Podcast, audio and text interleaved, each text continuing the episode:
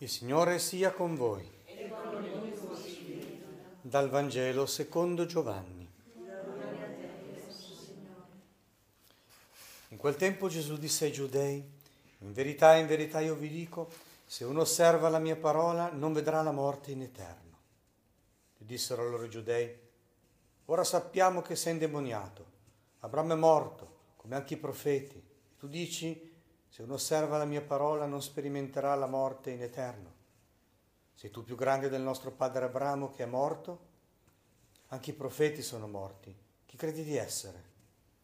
Rispose Gesù. Se io glorificassi me stesso, la mia gloria sarebbe nulla. Chi mi glorifica è il Padre mio, del quale voi dite è nostro Dio e non lo conoscete.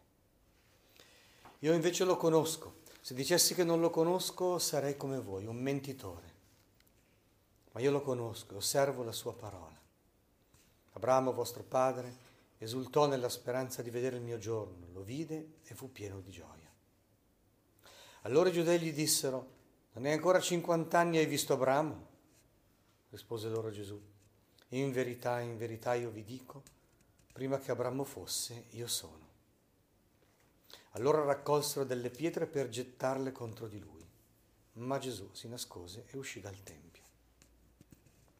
Parola del Signore.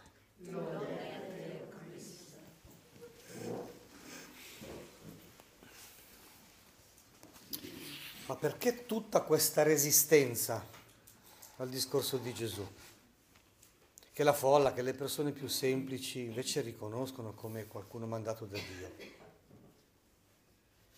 Perché proprio quelli più qualificati religiosamente hanno tutte queste resistenze? Ecco, ieri ci dicevamo che il punto è passare dall'essere psichici, cioè ragionare con le nostre coordinate mondane, razionali, logiche, fattuali, all'essere pneumatici, eh? ragionare con lo spirito di Dio. Allora però bisogna riceverlo e chi è che ce lo dà? Ora il punto è la fede, è credere in Dio, appoggiarsi su di Lui ricevere i suoi doni, ricevere la sua luce.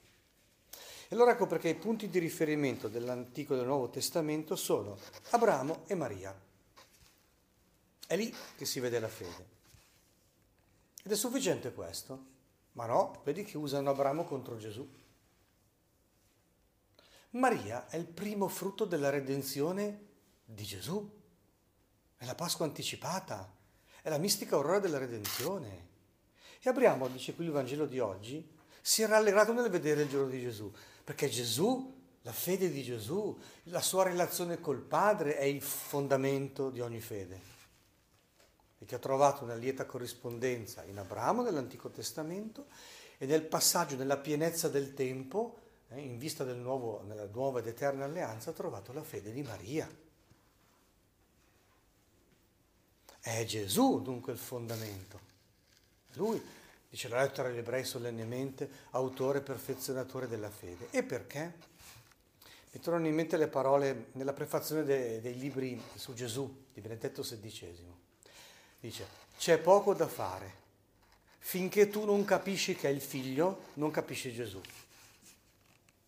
Perché uno un po' razionalista potrebbe dire, e vabbè, questi qui non avevano capito e quindi sono rimandati a Gesù. E non è che adesso dobbiamo scoprire qualcosa d'altro, no? Perché dire il figlio vuol dire uno che si porta dentro l'origine. Eh? Questa è la più bella definizione di figlio.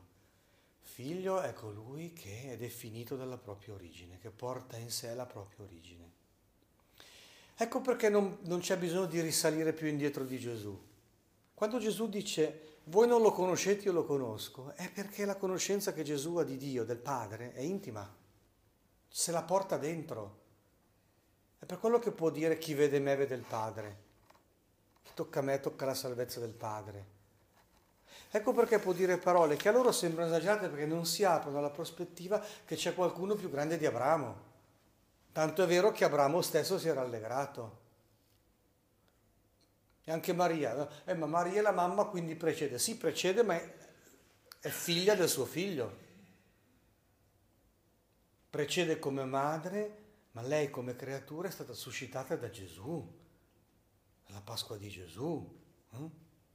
come mistica aurora della redenzione. E allora non capiscono quelle parole, addirittura le capiscono così poco che diventano capi d'accusa. E su questo Gesù ci andrà in croce. Sei un bestemmiatore perché ti fai Dio, ti fai figlio di Dio. Si perdono proprio il bello di Gesù. Che Gesù è affidabile appunto perché non parla per sentito dire, ma parla per intima conoscenza. Cioè, la conoscenza del Padre se la porta dentro, eh, in se stesso. Ed ecco perché può usare delle parole che per loro sono scandalose, ma in realtà sono semplici, sono ovvie. Se uno osserva la mia parola non vedrà la morte, avrà la vita. Entra nella vita perché lui è, lui nel quale il Padre ha posto la vita e il giudizio. Ma questi induriscono il cuore. Noi sentiamo perché poi no, hanno messo a morte Gesù che sono brutti e cattivi, però può succedere anche a noi, tutte le volte che torniamo ad essere psichici, cioè a ragionare per conto nostro e non per conto di Dio, cioè senza far riferimento a Dio, a Gesù, alla sua parola, che invece è proprio una parola di vita. E quello che non capiscono appunto quella frase finale, in verità, in verità io vi dico che quando Gesù dice così è proprio per dire state attenti, eh? qui ci sono le cose più grosse. Prima che Abramo fosse, io sono, e, sappiamo bene che io sono è il nome di Dio nell'Antico Testamento. Qui sta manifestando il suo carattere teologale, eh? di appartenere alla sfera di Dio. E precisamente quale? Che cosa? Essere il figlio e quindi poter veramente, autorevolmente rivelare che Dio è Padre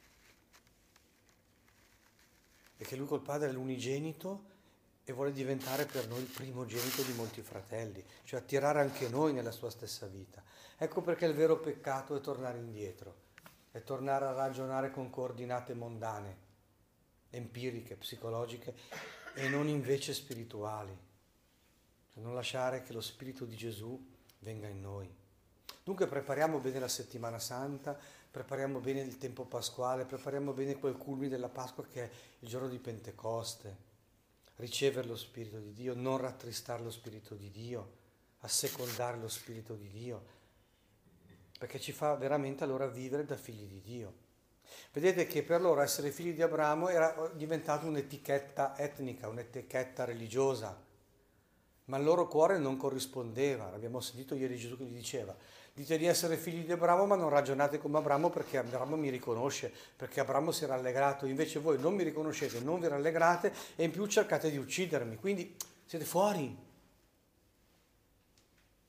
La fede non diventa mai un possesso stabile che non abbia bisogno di essere continuamente alimentato. Siamo qui a messa per questo, per ricevere continuamente Gesù, il corpo di Gesù, l'anima di Gesù, i sentimenti di Gesù, il sangue di Gesù, la sua capacità di amare, la sua capacità di valutare, la sua libertà interiore, la sua resistenza, la sua perseveranza, la sua costanza in tutte le prove, la sua capacità di essere testimone della vita del Padre, della vita eterna.